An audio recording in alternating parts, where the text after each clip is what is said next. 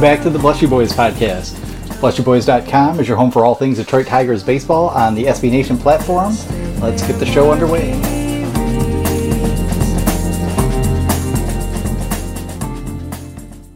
All right, welcome back, everyone. Uh, it's been a little bit of a, a long off-season break here, but uh, we all had a good good time taking some taking some time for family stuff and holidays and vacations and whatnot. And the Tigers, of course, were not terribly active um, as as per usual. Um, so we're back. Um, we've got we've got a little schedule developing uh, for the preseason here, and really we're only hmm, it's only about five weeks till pitchers and catchers report. Ashley, how's it going tonight? I I'm pretty good. It's my favorite time of year when you know it's it's supposed to be Valentine's Day for some other people, um, but my favorite time of year is that like February 12th to 14th period where pitchers and catchers finally report. Yep. And when you have a you know when you have a bad team like this is this is when you can allow yourself you know to dream a little bit and to imagine like the Tigers somehow concocting a, a 500 season out of this. Um, I would just like to see them not have one of the worst seasons in the history of baseball. That would be nice. Yeah, that would definitely be an improvement because last year was certainly one of the worst seasons in the history of baseball.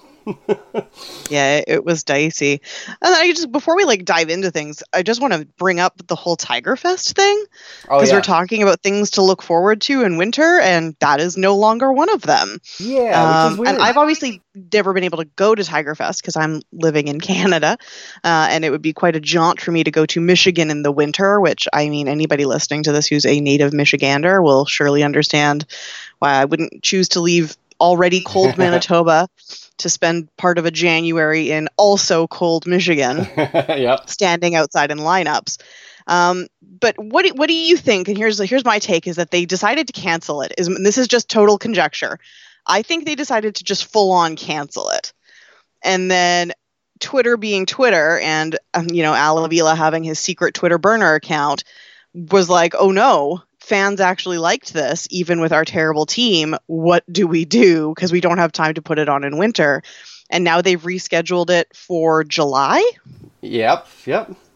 So that's a, that's a thing. Do you have any thoughts or opinions on this? I kind of liked Tiger Fest just because it was the first time to kind of see some of the new guys, and you got to see pictures of everybody, and it it felt like baseball was coming back around. So I looked forward to it for that. Yeah, I mean, I don't I just don't really get it. Like I, I don't know for sure if that's what happened. You know, um, you know, Tigers PR is, is pretty adamant that you know they just were waiting to finalize plans and you know and we're just a little bit late with it. Uh, I mean, I don't really know, but the idea of having Tiger Fest in the summer, you know, when there are already games going on, is just odd. Like there's, you know, what are you what are you celebrating? Like the whole point in the winter is that you get you know a little bit of hype going for the season. You get to maybe meet you know one or two of the new players you know it sort of like sets people up you know i'm sure they you know that's when they sell a lot of their extra season ticket packages you know that's when the real hardcore like baseball families all come down because it's not you know it's not necessarily you or me. Like we, we'd be the type if you were nearby where like you go one time you experience it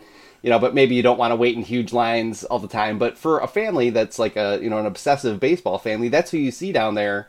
Um, and and they're the ones who who love it. And you would think that having declared the rebuild kind of over and that okay now it's not the rebuild over but the teardown over and you know now it's time to start building something. You signed a couple of free agents who were all reasonably you know content with at least um, you could introduce those guys you know it gives you sort of an opportunity to hype the season but when you move it to july now you've got it at a point in the season where people are probably going to be frustrated with the team by that point because you're going to have already watched, you know, three and a half months of bad baseball. Um, CJ Cron and Jonathan Schoop and Austin Romine and all these guys aren't going to be, you know, new to anyone anymore. Um, we're not going to be able to, to, imagine career best seasons and, and dealing them for something. Um, you know, some of those guys might even be traded by that point. So it's just weird. Like the idea that you know, the only time they can do this is when there's a game. Um, there's not like a bunch of off days where the Tigers just happen to be in town with nothing going on. So no, it's true. So you have to buy a ticket to a game, I guess, and then maybe it's before the game. I haven't even like looked into it because the whole thing was so weird when they finally announced it that I just don't. I don't understand the point of having Tiger Fest when we're all, all already at the game. Like I guess you get an opportunity to get a few autographs somehow but how do you work that in with the day to day grind of, of, the season? I don't know. The whole thing is odd. I, I, really did think the whole thing was strange. I don't think your theory is baseless at all because you know the whole point of Tiger Fest seems to be completely undercut by putting it in the middle of the season after we're you know th- there's kind of no no reason left to hope at that point. Um, you know, we, we think the Tigers will be better next year, but you know the, the odds that the Tigers are even like you know particularly interesting are are still pretty slim, and you're probably not going to have the prospects up. And that was the other thought was that this might be the year where yeah you you know maybe you fly Casey Mize and Matt Manning or something up here. Um, so people can see them and know that you know, hey, at some point late in the season, if things are going well, you're probably going to see both of those guys. That's something to get excited about um, in the future. But you know, in July, like I don't really imagine either one of those guys is going to be up, other than maybe to take a spot start if you know if we are we're missing a starter as as things are. Yeah. Presumably there'll be injuries. You know, presumably Jordan Zimmermann will be on. You know, who knows? Um, so Somewhere on the bench at some point. And yeah. So there's going to be starts to give out, but I don't think we're going to even have seen those guys yet, and they're going to be in their season, and so you're not going to be able to bring prospects to it. I don't know. Like it just doesn't. It doesn't add up at all. Um, and like so much of the of the public commentary from the Tigers, it just doesn't make a lot of sense. Um, it didn't seem very well communicated, and yeah, it, it just ended up making everyone almost as angry as they would have been if the Tigers hadn't announced it would be in July anyway. So they didn't even get the benefit of diffusing the the frustration from a lot of people who are used to going and doing that with their kids every every winter as a you know midwinter thing where they look forward to spring. So I don't know. Yeah, the whole the whole thing was weird. It's super strange because I remember last year being like that was my opportunity to be like, hey, this Jordy Mercer guy, he's really well spoken and he's got the right attitude and he's going to be a guy that gives really good sound bites after games. Like we had the same thing. We didn't have any expectations of the, the season, but we're like, okay, who are these new guys? And and I remember being really impressed with Mercer. And you're right though, but if it happens the same day as a game, it's either going to happen after the game and people will be grumpy because they probably lost, or before the game, and then you'll have a bunch of guys who don't particularly want to sit around signing autographs for hours when they should be getting ready to play. Yeah, no one So- does that. That never happens. There's never like a meet and greet before a baseball game. It Exactly, doesn't unless happen. it's with retired guys, right? So, Yeah. like, is that what Tiger Fest is going to be this year? A bunch of retired Tigers coming out for the meet and greets? Like, I just don't get it. It doesn't make any sense. I mean, I think the only way to kind of redeem it in the summer is to not worry so much about the current players and bring in like Alan Trammell and you know and, and maybe and have Kirk Gibson there and Lou, have Lou Whitaker there and have it all be part of the celebration for Lou Whitaker and maybe maybe in some way that's how it how it'll all work out. Um, I didn't look at the date and I didn't look at the date of when uh, you know the the retiring Lou's number thing is supposed to be. Lou is being retired August 29th, I believe. So it's still like a month after that. Yeah, I don't know. Like I thought maybe they were. That's what I had in the back of my mind is like maybe they're gonna tie it in with that somehow. But yeah, I don't know. It was. It's just strange. And I mean, it's just Tiger Fest. Like it's not. It's not the end of the world. But the people who go to Tiger Fest, and I. This is what I was yelling about on Twitter was that those are the people who are your hardcore fans and the fans who. You know, are, are your future fans? Th- those are the you know mm-hmm. the tight knit baseball families where all the kids play baseball or softball, and you know, are obsessed with the Tigers and get really excited to meet the Tigers, and those are the people that you're fan servicing here. And yeah, I just don't see how that can happen in the same way in the summer at all. So, yeah. Whereas the rest of us, you know, angry, you know, grouchy older individuals, like you know, we don't, we're not going to Tiger Fest probably anyway. That that you know, we're not. At least we're not upset if it's not there. But yeah, I don't know. It just seemed like a a bad vibe and a, and a bad way to sort of undercut what could have been an opportunity to pitch that you know this is the beginning of the new era. Um, and instead, we're all just gonna you know kind of sit around until mid mid February, which isn't too far away. But uh, but yeah, I don't know. It just it just didn't make a lot of sense to me in any in any way. There there are a few things to sell, but then again, we have Tigers general manager Al Avila come out today and basically oh boy. yeah, I mean, it's not that he attacked the fan base necessarily, but he kind of like blamed the rebuild on the fan base. Like, you know, there was here's the quote: "There was a lot of push to blow this up and start all over again, and we did. And now it's like, well, you shouldn't have done that, or let's speed it up." And yeah, that's exactly that's exactly how we feel. Uh, you know, everybody understood that it had to be blown up. The question is like, why did it take you?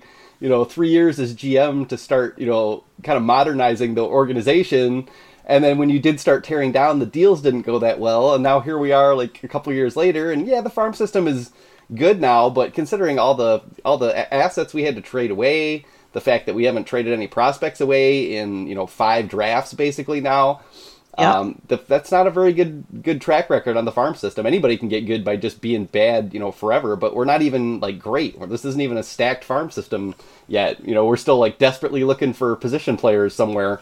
It's like Isaac Paredes and Riley Greene, and you know, a hope and a prayer. And you know, I don't know. Maybe we'll pitch everyone to death, but it just seems like they have like this window right now where not only do you have all these good young pitchers coming, and we do have a ton of them that they also still have Boyd, they've still got Norris, and we'll see what Fulmer comes back like, and they've got you know five more seasons of Spencer Turnbull. And like if you could make the interplay of having all that pitching work and maybe like trade someone away like Boyd or whatever, that's the time to go. But instead, it feels like by the time you know they start getting the bats together, you know Boyd, Norris, Fulmer will already be gone. You know Spencer Turnbull will be thirty almost by you know by twenty twenty three or twenty two when it looks like you know you'd expect Riley Greene to to start making an impact. So yeah, I don't know. Like the the, the timing still looks bad. The the sense of urgency is bad. We still aren't making any Yeah. trades, and you know when a team doesn't make trades, I worry about that. Like the the fact that we that you know this front office just doesn't trust itself to to trade anybody away um, because they're afraid of them, you know, biting them on the backside, and it, you know, and it's like, yeah, signing Jonathan Schoop is fine, but why wouldn't you be scouring all the you know the teams with low payrolls who have arb eligible guys that they probably don't want to pay, and you know, and just flip a cheap prospect for for someone like that. Uh, I'll still go back to Travis Shaw because that's still pissing me off. Oh, I know you were really on that one. Uh, I just think he's going to come back and have a big season. And I know he didn't want to come here as a free agent. You know, the Tigers apparently said they were interested in, and checked in with him, or at least someone reported that. I think it was maybe Mr. Fenech. But um, but the the fact remains that they had released him. So you know there was an opportunity before that when you'd think they were shopping him, or you would think the Tigers would be calling around to people like, hey, you know, are you guys thinking of keeping this player? I don't know. You know, you, you got to be more aggressive than this. They're, they're just it just doesn't feel like they're doing that much or talking to that many teams.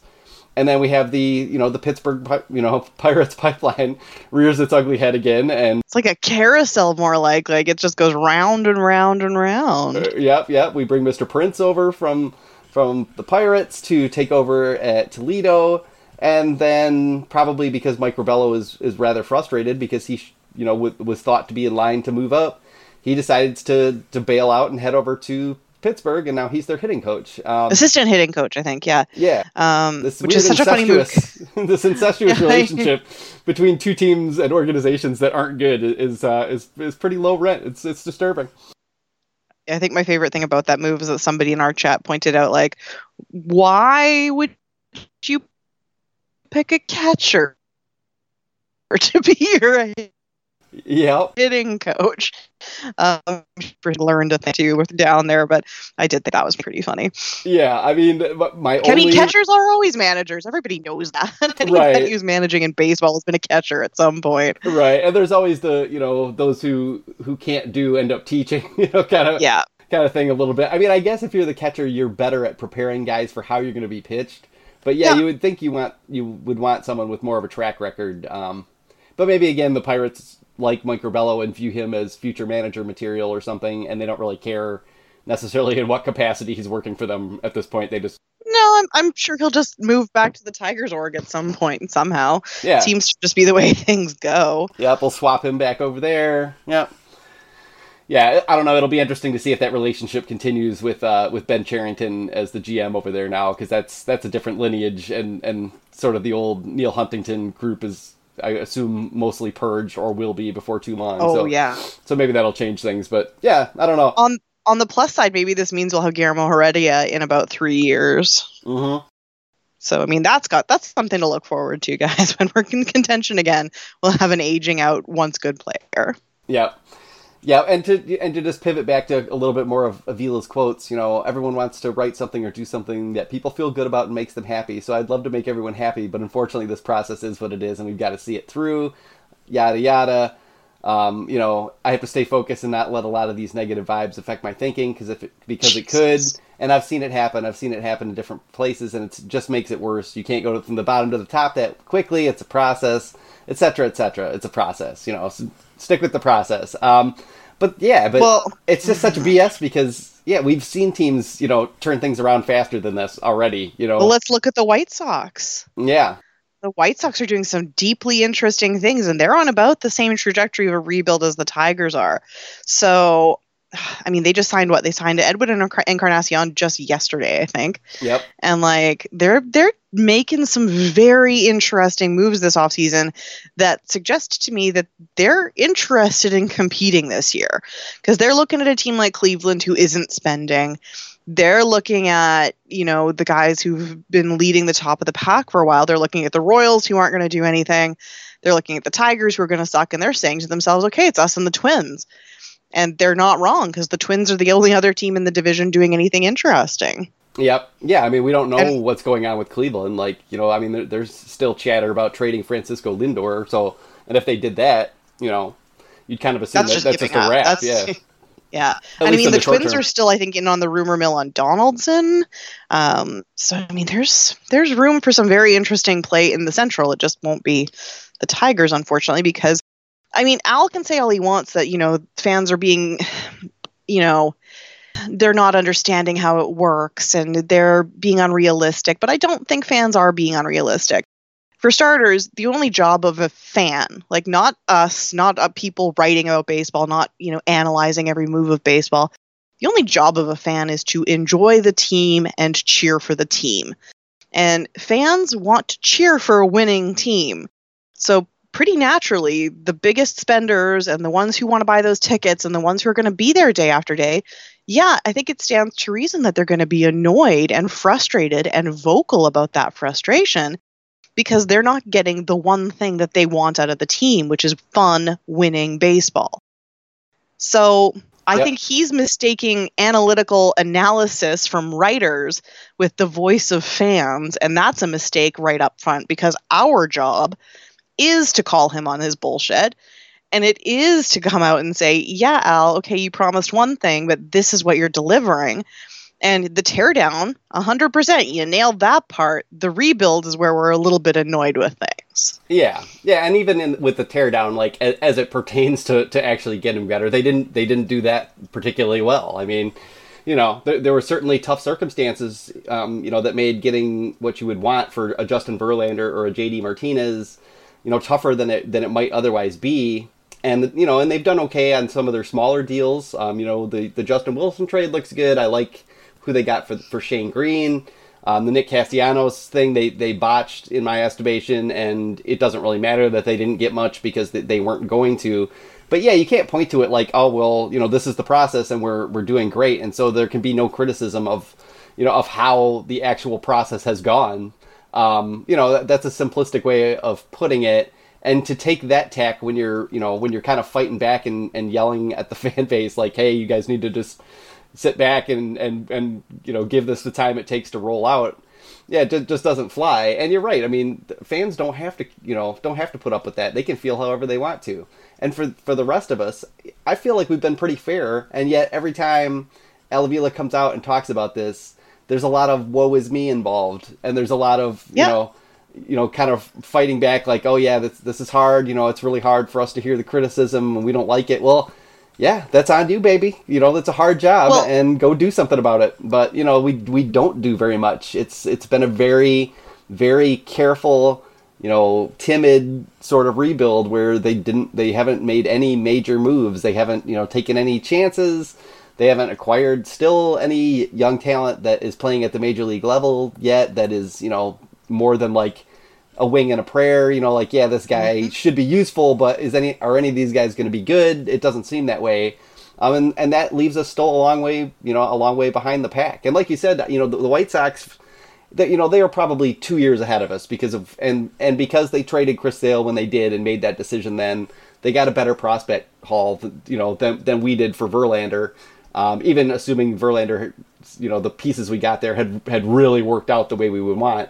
So I understand they're ahead, but you you know you, you look at yeah, I mean they've they've got Yoan Moncada, they've got two power hitting, really good corner outfielders in Eloy Jimenez and Luis Robert. They've got a bunch. of Tim Anderson. A, yep, they've still got a bunch of pitching too. It's not like they're you know they're only on one side of things the way we are. So yeah, I mean anything could happen, and I've tried to give them the benefit of the doubt from the from the fact that a couple big moves could really could really change things. Um, and we do have a lot of good pitching coming, and if they can find a couple bats and then invest a little bit of money, you know, we might get ourselves to where okay, you know, we're an 81 win team now, and you can start start trying to figure out how to piece this together to get uh, to get to the top again. But yeah, it just still still feels like that's you know that's a couple years away, and that's going to leave us losing a lot of, of the pitching talent that we actually have already on the staff before we get the next group in. Um, it's it's hard to do it when you're not bringing a whole bunch of guys, you know, to the majors all within like a two three year period, um, and we're already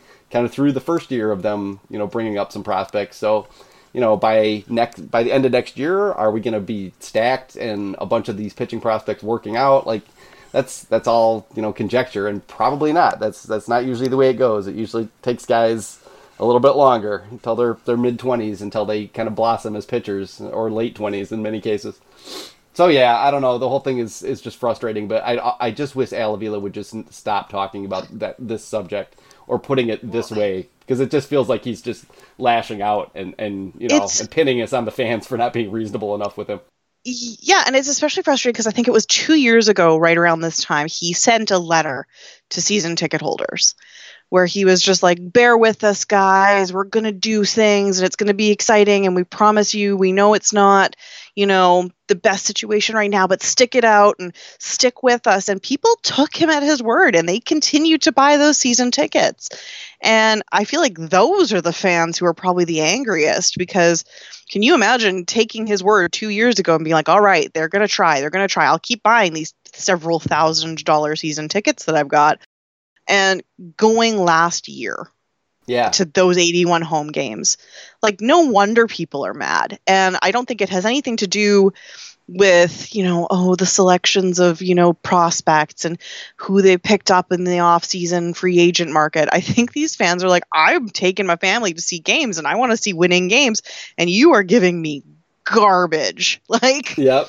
I, I think that's what it comes down to at the end of the day. And I don't think he sees the distinction. Yep. Yeah, I mean, they're, it's not on the fans to, to understand all that, and I and I do think that a lot of those same fans, you know, are smarter than he gives them credit for, and also can look at the farm system and say like, yeah, you know, it's a lot better than it was, but it's still a long way from being, you know, where it would need to be to, to kind of produce like this homegrown, you know, winning team, and and they know deep down that unless you know a couple of you know real surprises happen that we're probably still you know two drafts and a bunch more trades from getting to that point. and again like i said that that turns that cycle over where yeah by that point you've already lost the the few talented younger players that we have on the team now and it just makes it all harder so yeah i mean i think people you know on the one hand aren't obligated to understand that or put up with too much more of it because it was it was you know historically bad last year it wasn't just like yeah, I mean, I know we're not very good, but you know, you just got to hang in there with us. It was like, this is trash. Um, why is anyone being forced to pay for this? And then he also threw out the thing about, you know, we didn't. Let's see. I know a lot of people last year said bring up Jake Rogers. We want to see Jake Rogers. Well, we should have just left him. For me, that was one area where I was like, yeah, okay, that wasn't good. We've got to fix that. Well, yeah, you're right. You probably shouldn't have brought up Jake Rogers. Jake Rogers, like we all wanted, should have been up in September. But what you did was ignore Ashley all last off season and myself, and didn't sign a catcher. Like, how could you drop the ball that badly on you know on a catcher, and then it's like, and then kind of put it on the fans like it was it was them begging yeah, for Jake Rogers. You... We were only calling for Jake Rogers because you didn't have fuck all at that position and one of the most crucial positions on the field well, not to mention he could have brought Jake Rogers up and also picked up a veteran catcher to platoon together as opposed to expecting Rogers and Greiner to be like this dream duo. Yeah. Like and, and have, bring Rogers up and have him as the backup. Like Yeah, it's just frustrating and and it's just it doesn't strike me that he really has a good idea what's going on because this doesn't this isn't even good bullshit. You know, if this was like high quality like you know laser guided bullshit. I'd be like you know he really he really does kind of understand you know what's going on and you know is is piecing you know piecing his responses together really carefully. I mean th- th- it just feels like you know just someone caught him on a bad day and he's just being cranky. Um you know so he, he does this he does this thing where he is too honest i think. He's he's so candid bless his heart. Um uh, that I think that every time he says something in a public venue, the entire Tigers PR team probably just wants to start crying. Yeah, I do imagine they they probably you know roll their eyes a lot and like, oh geez, here we go, crisis management. Al's at it again. Crisis management assemble. Also, Yeah. one of them needs to uninstall Twitter from Al's phone. I'm sorry. If he has a burner account and he's out there reading this much stuff that fans have to say, of course it's going to get to his head. Nobody should read what people have to say about them on Twitter. Yeah, I don't really know what good it does him to to you know be tied into the pulse. You know, um, that there's the only reason to read that stuff is so that you can be defensive about it. Um, you know, um, how how much do you have to read to be aware that no one is happy yet?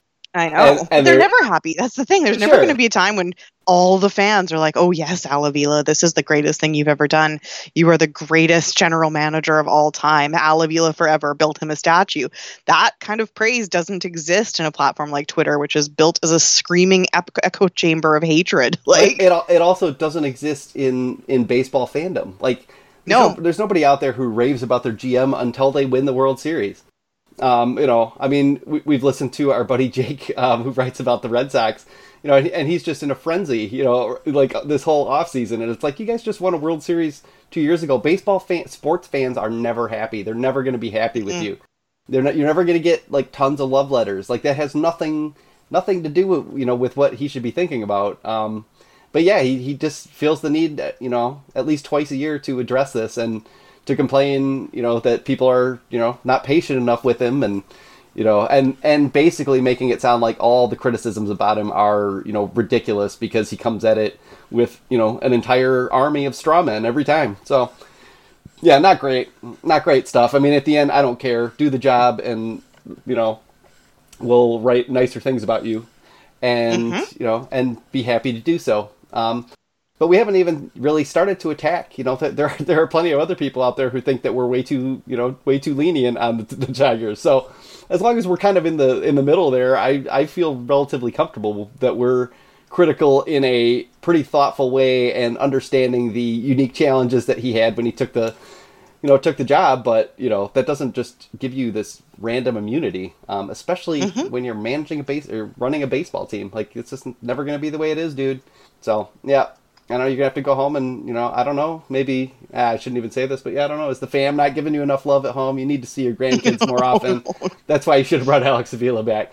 should have. Yeah. You get those grandkids hug, giving you hugs, making you feel good. Yeah, yeah, that would have uh, that you know that would help because yeah, it's just you know that's just the way it is. It's a lonely job, but you know the dude's been in the game for thirty years. He knows this.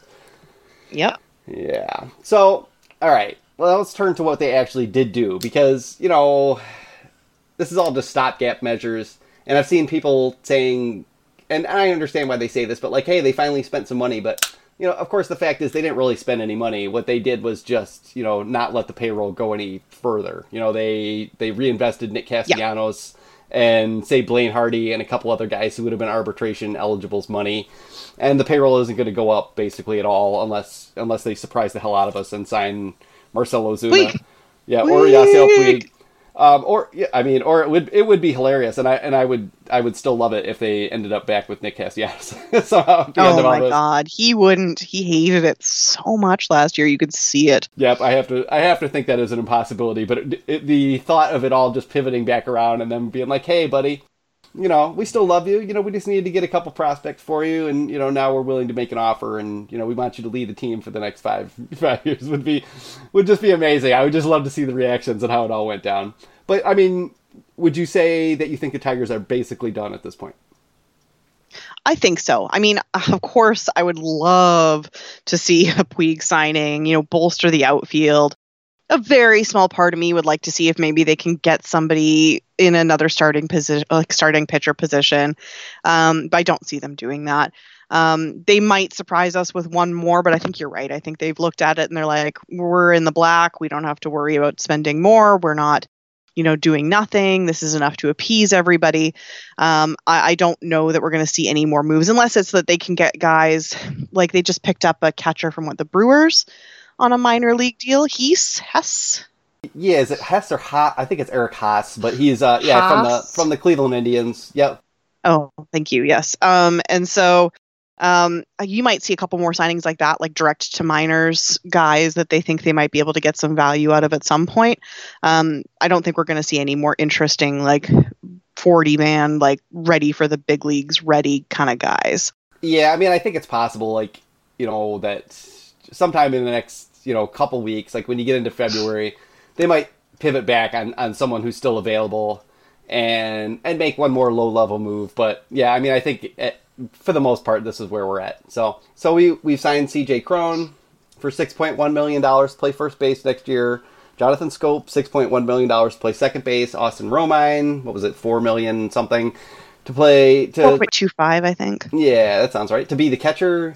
Um, so you've got those guys. You know, they picked up Zack Godley, um, who was was a reasonably successful starter with the Arizona Diamondbacks before losing the plot. He's a guy who's kind of low stuff I, I don't really know how that's going to work out. Um, but they've got him.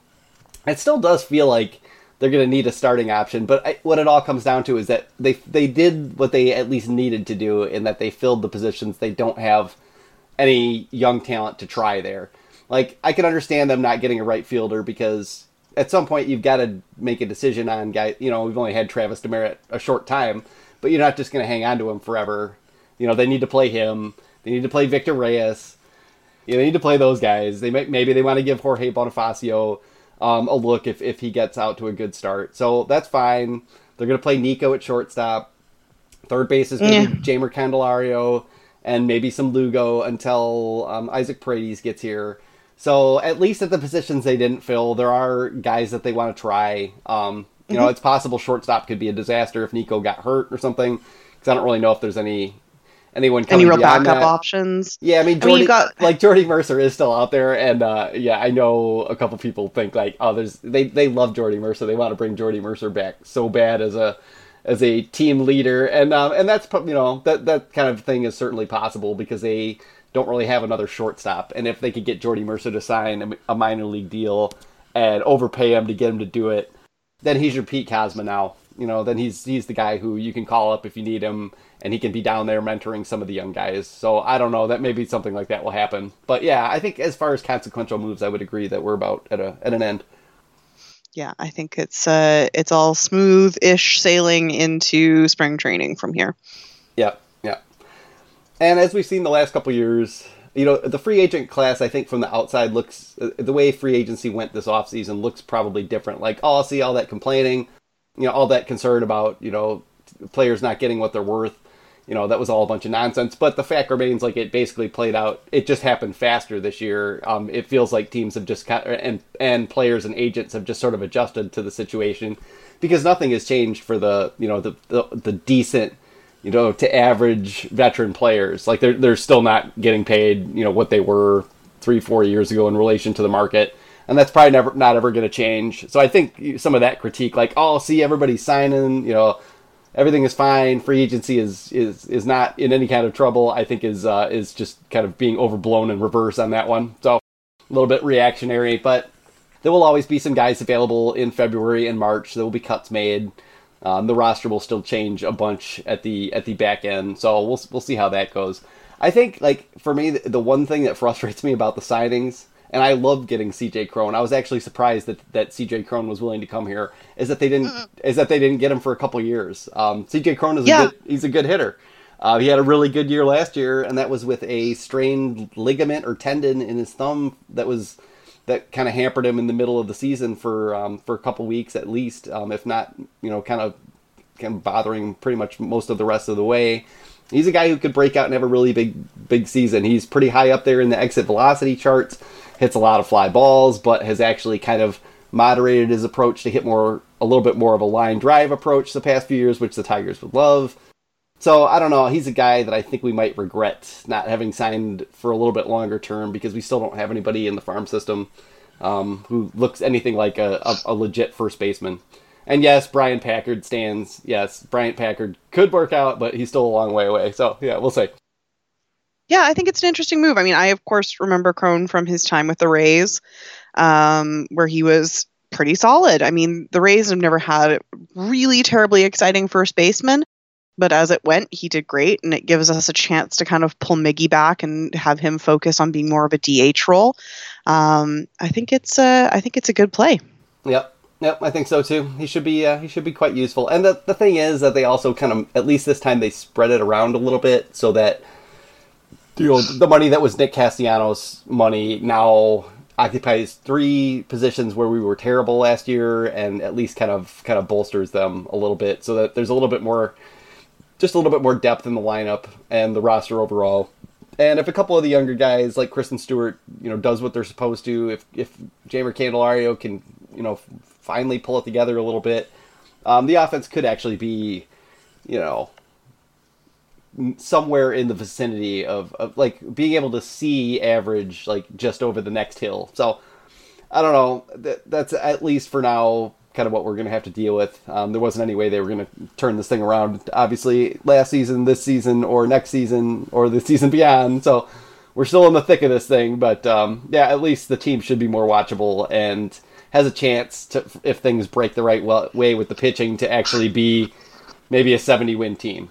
I certainly am not going to yeah. guess that they'll win 70 games, but you know the range on these things, especially with a bunch of young players, is is pretty wide. And yeah, it's not impossible that they could you know rip off a bunch of wins, get lucky a little bit, and and put together a halfway decent first half. Um, and then you know you would assume they'd fade down the stretch, but by then we'll be seeing some of the young pitchers, and that'll be fine. Something um, to look forward to, at least. Yeah, I mean, I think it's better. You know, like, like, this season is setting up to be a, a lot more entertaining. Like nothing could be worse than last season. I don't, I can't even imagine. But it is setting up to like that. This season should be much more watchable and fun for fans, at least. Um, but it's only because our our standards are now, you know, completely just rotted through into the gutter. it's very true. It's like what was it? Yeah, two years ago when when Rally Goose happened. That's oh, really God. all it takes for us, right? A wayward Canada Goose hitting the field, and we're like, this is the best team ever. Yeah, yeah. We've tried like hell to enjoy this team. Like you know, so yeah. Take that, Al Avila. Screw you, buddy. We're trying. we, we we've been trying. You know, we're scraping the barrel, man. Give us a little something. Yep yeah, I mean, any little thing, you know, we've uh, we've. I mean, we're to the point where we have to kind of like celebrate when we trade someone away and like watch how they do and like, oh, good job, Nick, we're happy for you. Like, yeah, when, when you're at that point, it's it's pretty brutal. Yeah, it's ridiculous. I'm hoping. I'm I'm hopeful. You know what? I know it's not going to be a great season, but it will have to be, I think, better than last year. And I think that it's it's an opportunity to kind of see we have a guy for every position and like a set guy for every position, which I think is going to be really interesting to watch as long as it lasts. Yeah. Um, and I'm I'm hopeful. I think it might be watchable. Yep. Yep. And more interesting. Yeah. You know, we've got a couple guys who could break out. Like, I'm still going to, you know, be standing here telling everyone that Daniel Norris is going to have a better year next year and, um, you know, build on what he did last year and, and finally become the above average starting pitcher he was back in 2016, um, late in the year anyway. So you know, there's there's that. There's the, and the I'm prospects. still. I'm still a Jake Rogers true believer, so I've still got that to look forward to. Yeah, last year said nothing to me about Jake Rogers at all. Yeah. Like, yeah, I mean, you, you can pretty much just forget what you saw from him and Willi Castro, except as a reminder, if you thought for whatever reason that those two guys were like really high end prospects, you now realize that they're not. That they're they're guys who are you know more suited to be backup players, um, and we have to just see if they can, you know, if they can build from there and, and take the next step. So, but neither one of them was really ever billed as anything more than that, at least not by by our prospect coverage. So, yeah, so yeah, we'll just have to see. But yeah, there's um, there's at least the makings of a of a more entertaining roster. And a more um, psychologically astute roster, perhaps, because the Tigers have also brought back another old friend, uh, Mr. Alex Wilson, who has been gone for a year. Um, it feels longer than that um, because of how long last season was. Oh but oh uh, but it was good to see that you know them bring Alex Wilson back, and it was really interesting. You don't usually hear much from Alex Wilson. Like he wasn't a big talker um, in in most of his time here, but when he was when he did have something to say, um, it was usually pretty insightful.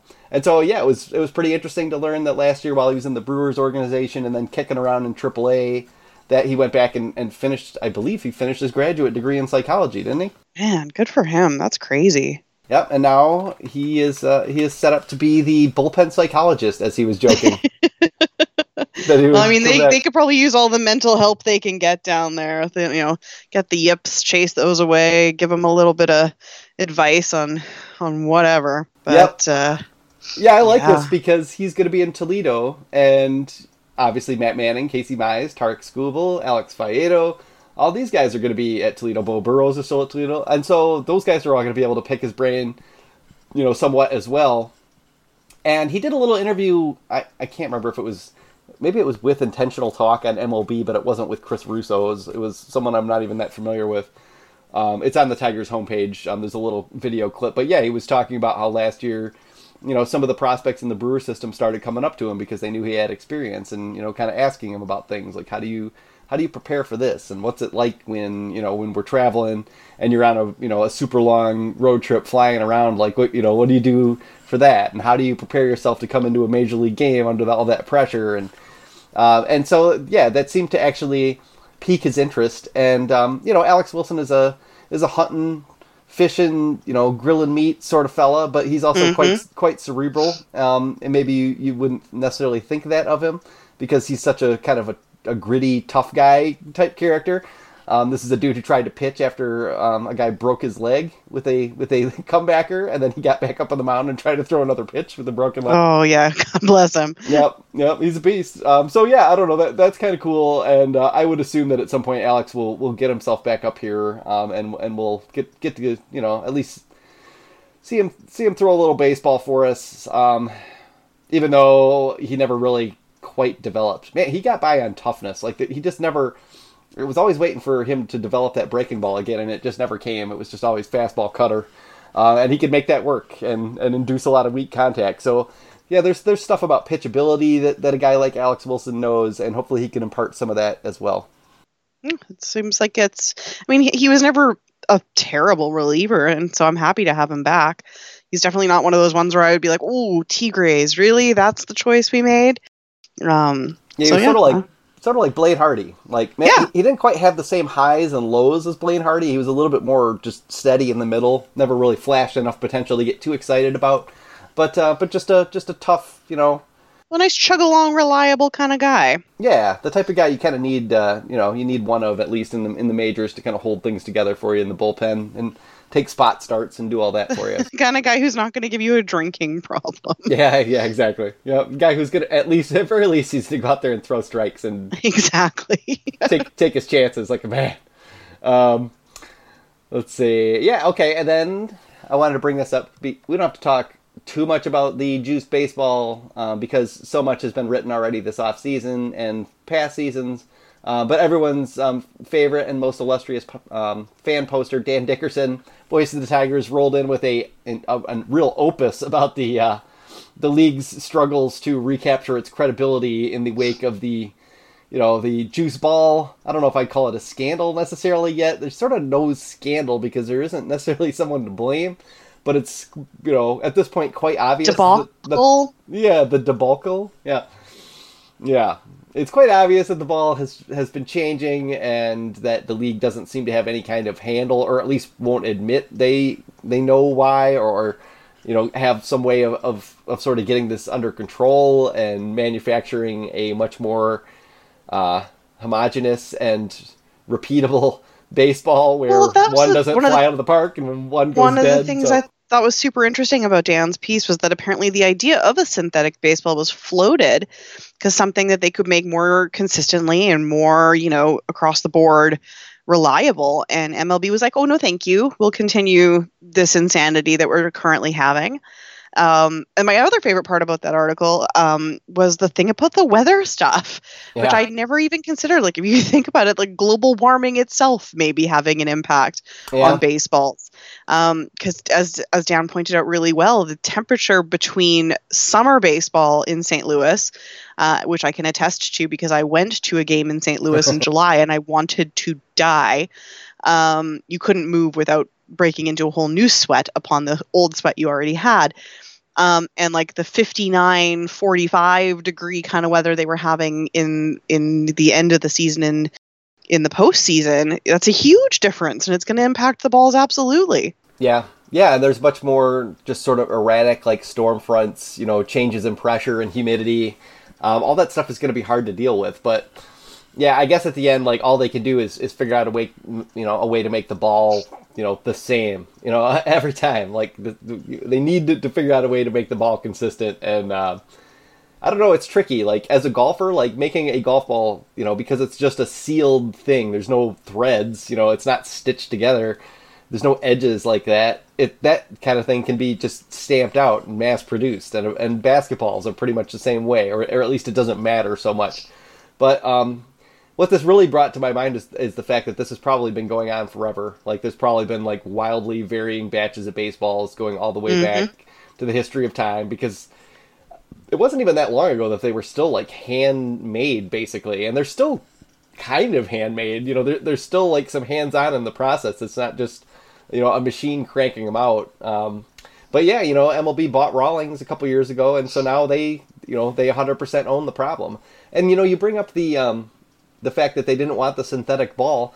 I remember Jeff Passan writing an article a couple years ago where MLB had actually asked for a synthetic cover that would be bright white, um, so that they wouldn't have and and still have some tackiness to it, so that they wouldn't have to rub it up and mm. and discolor the baseball.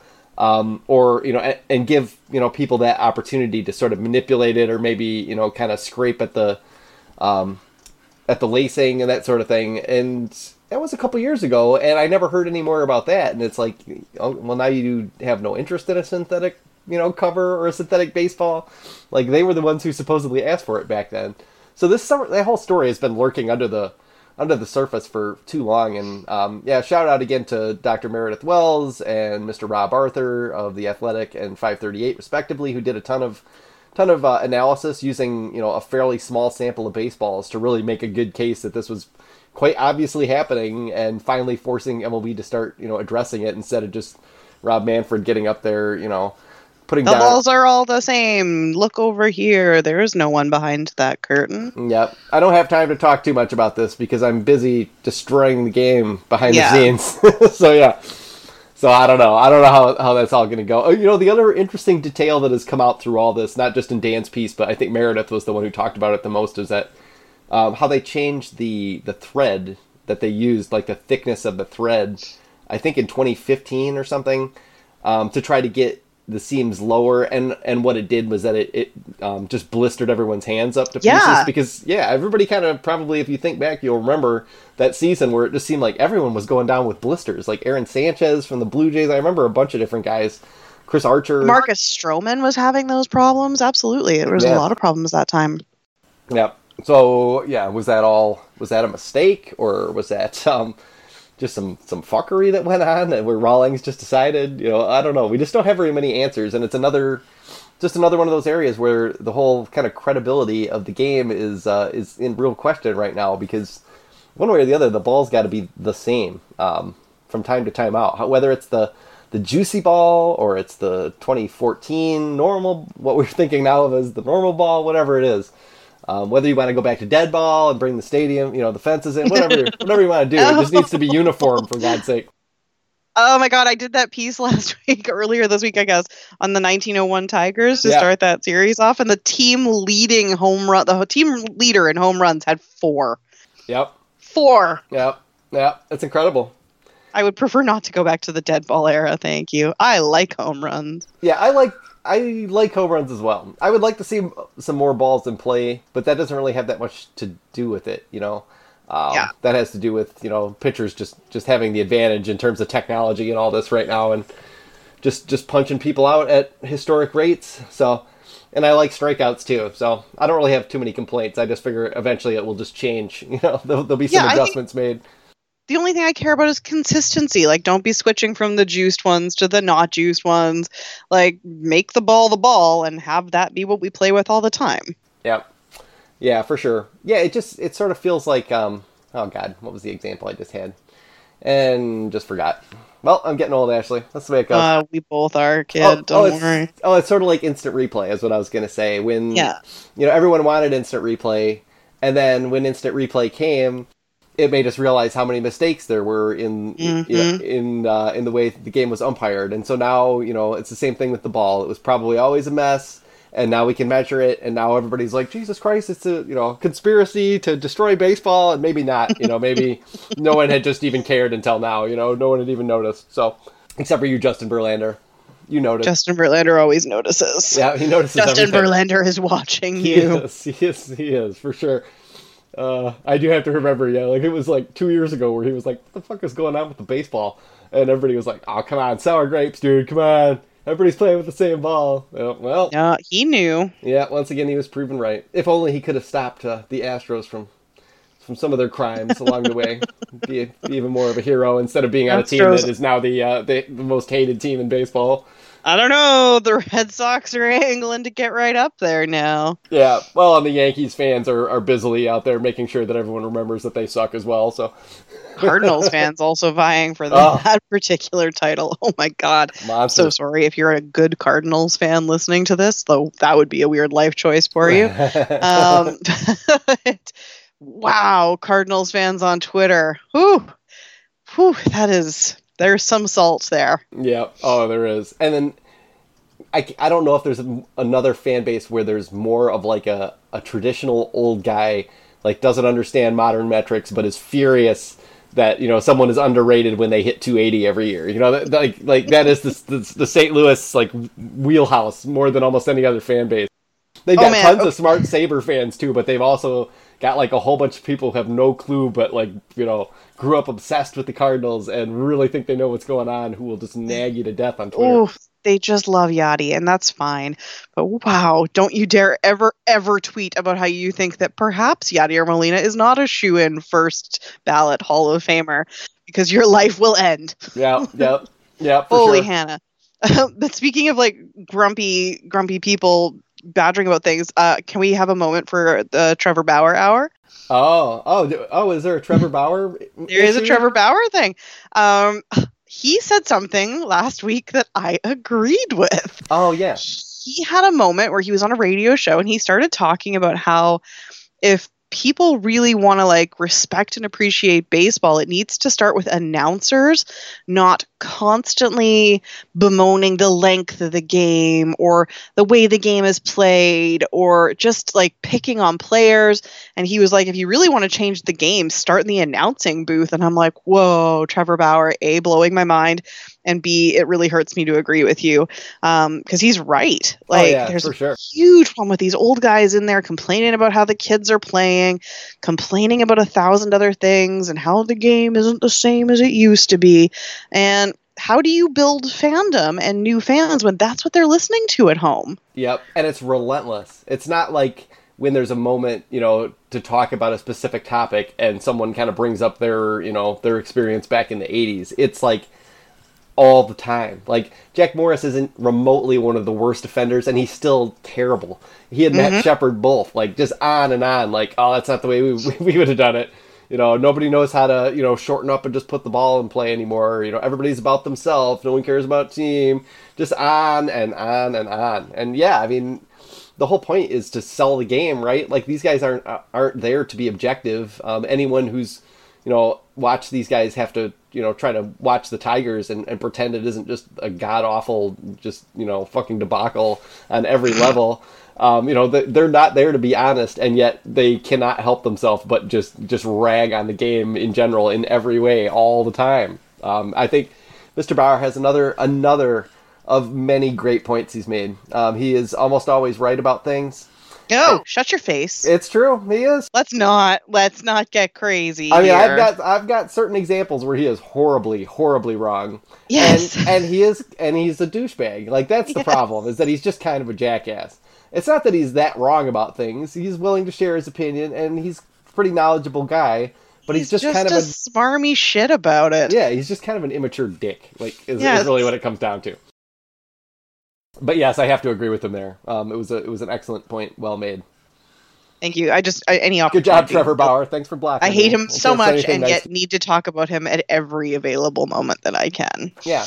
Well, we've talked about this before too, like how it, it's sort of him and Zack Greinke, like the two of them that both feel like they might have some kind of a, you know, some kind of a spectrum. Neuroatypical situation afoot. Yeah, except that Zack Greinke is completely endearing for some reason. Zack Greinke's a delight. I love him so much. He's but like I think a- that's because his his neuroatypical behavior, I think, is more related to himself. Like it's how he's quiet and withdrawn when it comes to reporters, and he's very like direct and very like one word answers to things. Whereas you'll definitely get more than one word answers out of Trevor Bauer, and Yeah. you're definitely probably not going to like them. Um, I, I think that there's very much a different approach to how they speak their minds so openly. Yeah, yeah, that's that's true. And um, yeah, and, and maybe it's it's something in Zack Greinke's looks too. Like, are you familiar with the comedian Anthony Jeselnik? Yes.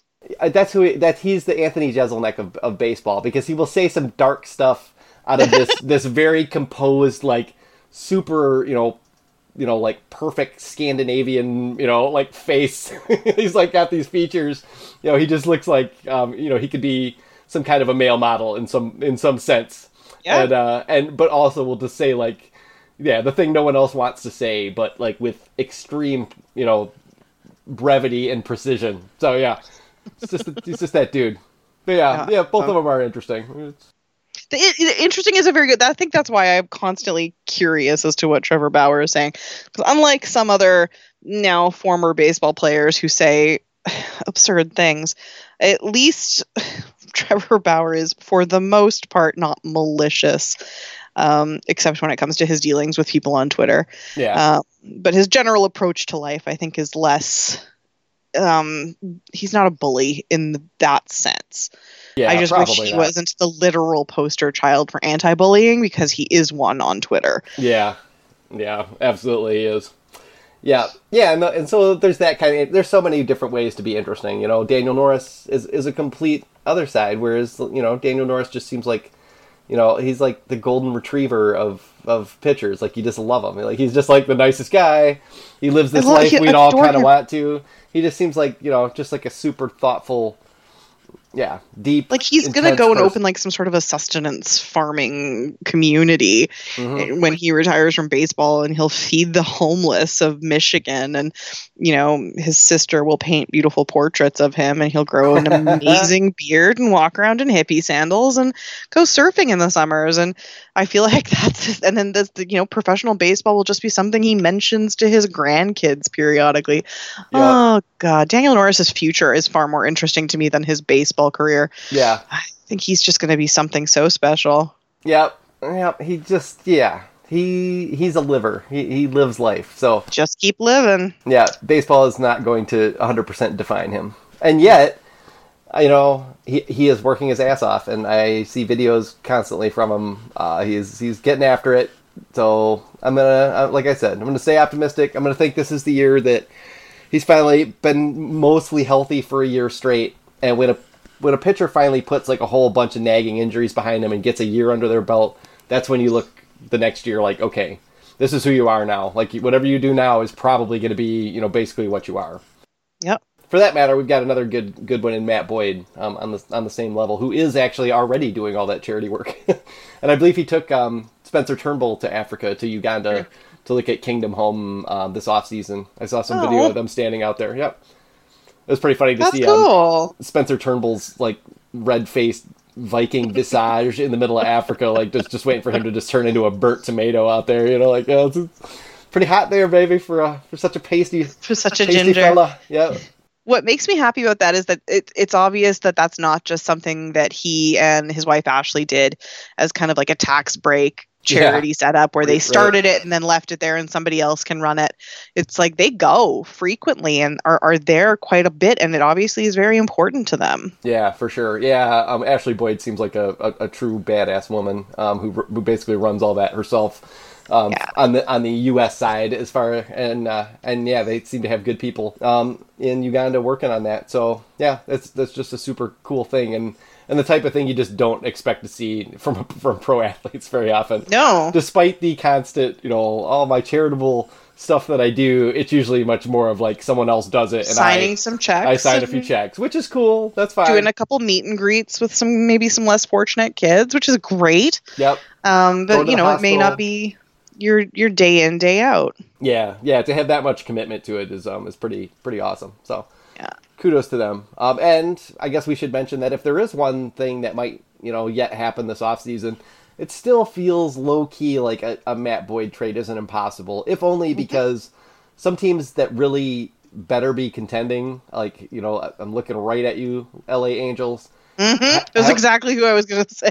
still have not done enough to address that pitching staff and give their fan base any real hope that they're that this is going to be the year where they're you know going to be in the playoffs. And after you drop you know thirty million a year for whatever it is six seven years on Anthony Rendon, you know they made a couple other small moves, but They you know, signed Joe Madden as their new manager. yeah. Yeah. But then beyond that, you know, they got Jason Castro to catch. That's a good move. But then on the pitching side, it's like, yeah, you guys, you know, you signed Julio Teheran um, and picked up Dylan Bundy cheap. Like, eh, I don't know. Maybe Ohtani will just will be healthy, hopefully, and just go ham Hopefully. and carry them all the way. But they they're still a long way away. So maybe maybe there's still chances for a Matt Boyd trade there. Yeah, they can give us Mike Trout, and then everybody will be happy. Mm-hmm. I'll settle for um, Brandon Marsh and Jordan Adams, and I will throw in Joe Jimenez if need be. And anybody who feels the need to like write commentary to our site manager about me making that like it was a serious thing, uh, I would very much appreciate you not doing that because I was being sarcastic. Yeah, please recognize the sarcasm. No, Ashley doesn't know anything about baseball. She thinks that you can get Mike Trout from Matt Boyd. yeah, God, girls, I'm telling you. Oh, women don't know anything about sports. I know. Don't know anything about baseball commodities trading, ladies. Mm, You don't understand the marketplace. yeah, yeah, and I think we can probably wrap it up there. Like, there's a, there's just a bunch more, and, and this is all going to be coming out in the next couple weeks. There's a whole bunch of scandals ongoing. Um, they're all going to be breaking. We're going to find out at some point soon what happens to the Astros for cheating. Um, Which then in turn should happen to the Red Sox, one Yeah. would assume. yeah, what's going to come down there. Uh, we don't know what's going to happen if mysteriously the baseball just isn't doesn't fly as far and is like it was in the postseason. Like it, it's just it's just such a crapshoot. All of a sudden, there's all these weird variables um, in the game, and no one knows what's going to happen there. And in the meantime, Rob Manfred seems uh, dead set on destroying minor league baseball for no good reason other than saving each individual franchise like a million bucks. Like if you're going to knock all these teams out, like it doesn't even save anybody any money. A million bucks, which will very likely not be redistributed to minor league players. God no. Uh, on a side note, though, um, if anybody follows Baseball Brit on Twitter, um, Joey, that's his real name, is going to be doing um, a tour of those specific 42 teams that may get cut um, as his kind of summer trip next year. Last year, he did one where he went to all 30 MLB stadiums and he, he's going to write a book about it, I think, or something like that. Anyway, he's very charming. He's from the UK and he fell in love with baseball and now he's totally immersed in it. And I think some people like me like him because they think I think he's very earnest and I think he he loves baseball and he just wants to kind of distribute that passion. Everyone um, else just hates him because he's getting to do what they wanted to do. yeah, and that's I think he might have some family money and people are mad about that. But um, I think it's cities in which it's played and how local economy, and I mean that's something that I don't think a lot of papers or media sites like even the athletic i don't think is going to pay for a beat writer to run around to all of these towns and be like how will losing this team impact you? So i think there is some actual really interesting information to glean from that and i'm really looking forward to watching what he does Yep, maybe he can take um, Meghan Markle and that fella of hers around and show him how to be Nonsense. show him how to be They're regular. move- show him how to be regular to people in North America. Oh, I know they're moving to Canada, but I'm just saying, you i know, love it he can be part of showing him how to be like a regular old, you know, normal person North American. I'm sure. Actually, Meghan Markle already knows. I'm sure. Yeah, Meghan Markle's very well versed in how to live in both America and Canada. Shout out for her for taking charge and getting them the hell out of there because holy Oh, I shit, love it. the British press suck. God, They racist do. bag of trash over there. Jesus. Oh, I mean, if you had to deal with that much racism, I think you'd want out too. Um, and uh, yeah, don't be like, yeah, she knew what she was getting. No, she fell in love and she got married and she had a baby and now she wants some privacy. That's allowed. I know. And who gives a shit about the royal family? She's the fa- fucking famous one who's done things in her life. Yeah. it's just baffling to be in that situation where you're the you're the successful, beautiful, talented one, and no, you know, no shot at Prince Harry or whatever, but you know, you're just you're just this rando like, you know, this I- weird vestigial organ on the on the body of the On the nation. What I think is funny is that people are all like, no, they're going to make their own money. Like it's impossible. And like she wasn't raking in thousands and thousands of dollars to film episodes of TV and had her own lifestyle blog before this. Yeah, I mean, she had Like she's she's a stranger to being financially successful. Yep, he's the one who's gonna have to figure out how to, how to get a job. I don't know. Yeah, the only thing he's ever done is military. Yeah. So which you know is pretty pretty some pretty good experience. And it looked like when he was serving in the military like he actually did do things. It wasn't like totally ceremonial like they actually throw you in and, and you know i'm sure they protect his unit but you know he still has to kind of do whatever everything everybody else does. So maybe he's got some experience. Obviously he's well educated um, you know. So yeah that's about a wrap. But yeah all this is going to be kind of going down in the in the next couple weeks and there, there's going to be punishments laid down and it's going to reshape like how everyone is thinking about the next next season who the favorites are we might see gms front office types managers god knows who all suspended for various lengths of time and yeah it's just going to be just going to be another off season where the the scandals and the weird you know conflict between MLB owners and the actual game itself um, take center stage far too often.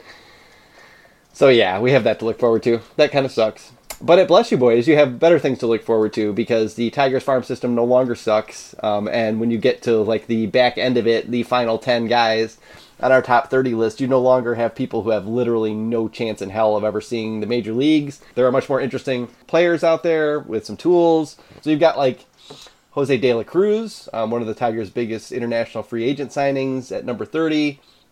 Hugh Smith, the six foot nine right hander. Wilkel Hernandez. There's some interesting folks there. So you can check out those prospect profiles on the site, and we'll be rolling those out um, five a week until we are done. Um, and Ashley, of course, continues to just rock it on the YouTube channel. So you want to uh, yeah, break down what's coming up there?